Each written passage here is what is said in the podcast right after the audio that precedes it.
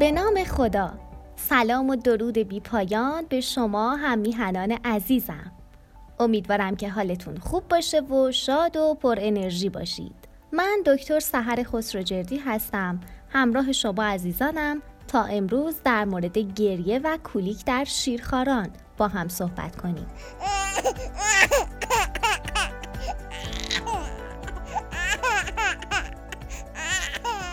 مامان و باباهای عزیزی که به تازگی صاحب فرزند شدن قطعاً به صورت مداوم درگیر گریه های شیرخوار عزیزشون هستند و البته تحمل این گریه ها هم کار بسیار سختیه. گریه تنها ابزاریه که نوزاد انسان از اون استفاده میکنه برای ابراز تمایلات مختلفی که داره و البته گریه تظاهر برانگیختگی شیرخوارانه. پس مهمه که حتما بهش توجه بشه و بر اساس شرایط به درستی تفسیر بشه. گریه نوزاد بر اساس شرایط مختلف معنای مختلفی هم داره. مثلا گریه در بدو تولد نشونه سلامتی نوزاده، اما بعد از تولد میتونه نشونه ای از گرسنگی، درد یا خستگی باشه. گریه ناشی از درد معمولاً بلندتر و دارای فرکانس بیشتریه. نوزادی که به طور ناگهانی دچار گریه بیش از حد شده، حتما باید به نزد پزشک برده بشه و تحت نظر باشه و معاینه کامل بشه تا علت این گریه های شدید مشخص بشه.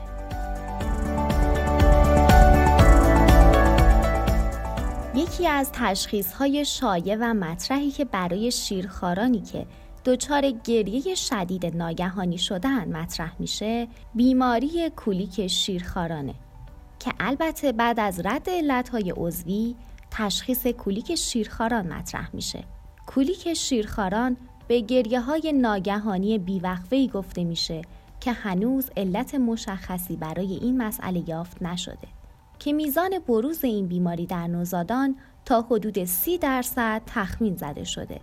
این گریه های حمله‌ای معمولاً با تغییر حالت چهره شیرخوار و جمع کردن پاها در شکم، دفع گاز و دست‌های مشت کرده همراهه و بیشتر در بعد از ظهر و شب اتفاق می‌افته.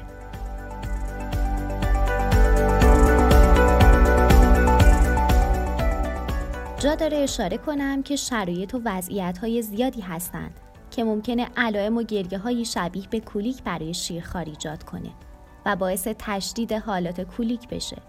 برای مثال حساسیت به پروتئین‌های شیر گاو هم میتونه برای بیمار علائم و گریه‌های شبیه به کولیک ایجاد کنه که در این موارد توصیه میشه که در صورت تغذیه با شیر خشک از شیر خشک‌های حاوی شیر گاو استفاده نشه و در صورت تغذیه با شیر مادر فراورده‌های لبنی از رژیم غذایی مادر حذف بشه.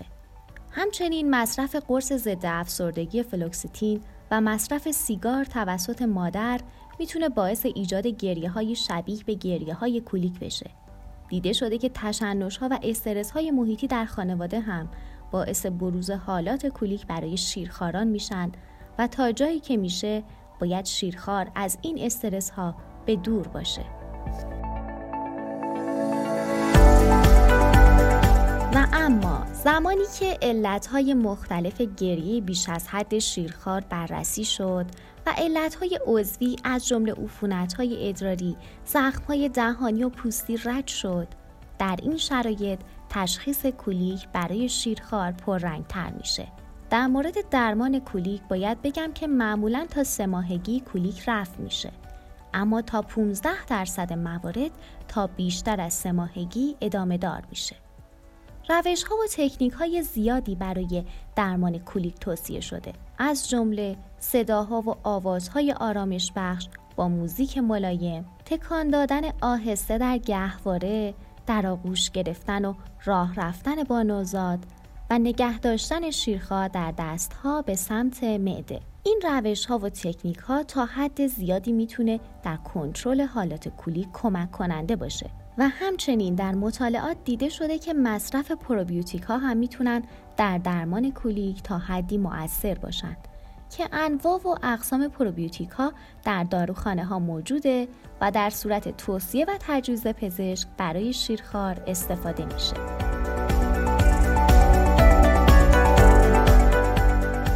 در شرایطی که شیرخوار مبتلا به کولیک خیلی گریه میکنه و بیقراره، پدر و مادر ممکنه خیلی مضطرب بشن و هر کاری برای کنترل این حالت انجام بدن، از جمله تکان دادن‌های خیلی شدید یا استفاده از داروهای گیاهی برای شیرخوار مثل رازیانه و عرق نعنا، که استفاده از این داروهای گیاهی برای شیرخواران به هیچ وجه توصیه نمیشه و در خیلی موارد ممکنه آسیب‌های جدی به نوزادان وارد بشه و باعث ایجاد کمخونی در اونها بشه. از مصرف خودسرانه بعضی از داروها به منظور آرام کردن شیرخوار هم پرهیز کنید و به هیچ وجه از داروهایی مثل فنو باربیتال، دیفنهیدرامین، دی سیکلومین استفاده نکنید. این داروها نه تنها هیچ سودی برای شیرخوار نداره، بلکه ممکنه عوارض زیادی هم ایجاد کنه.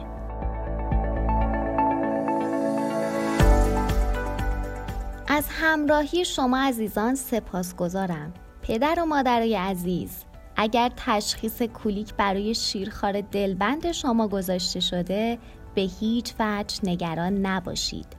هیچ مدرکی دال بر این که کولیک سلامت و خلق و خوی کودک رو تحت تاثیر قرار میده وجود نداره. با رعایت یه سری نکات ساده و انجام تکنیک‌های درمانی و البته کمی مدارا و حوصله، این شرایط به خودی خود بهبود پیدا میکنه. امیدوارم این برنامه برای شما مفید بوده باشه.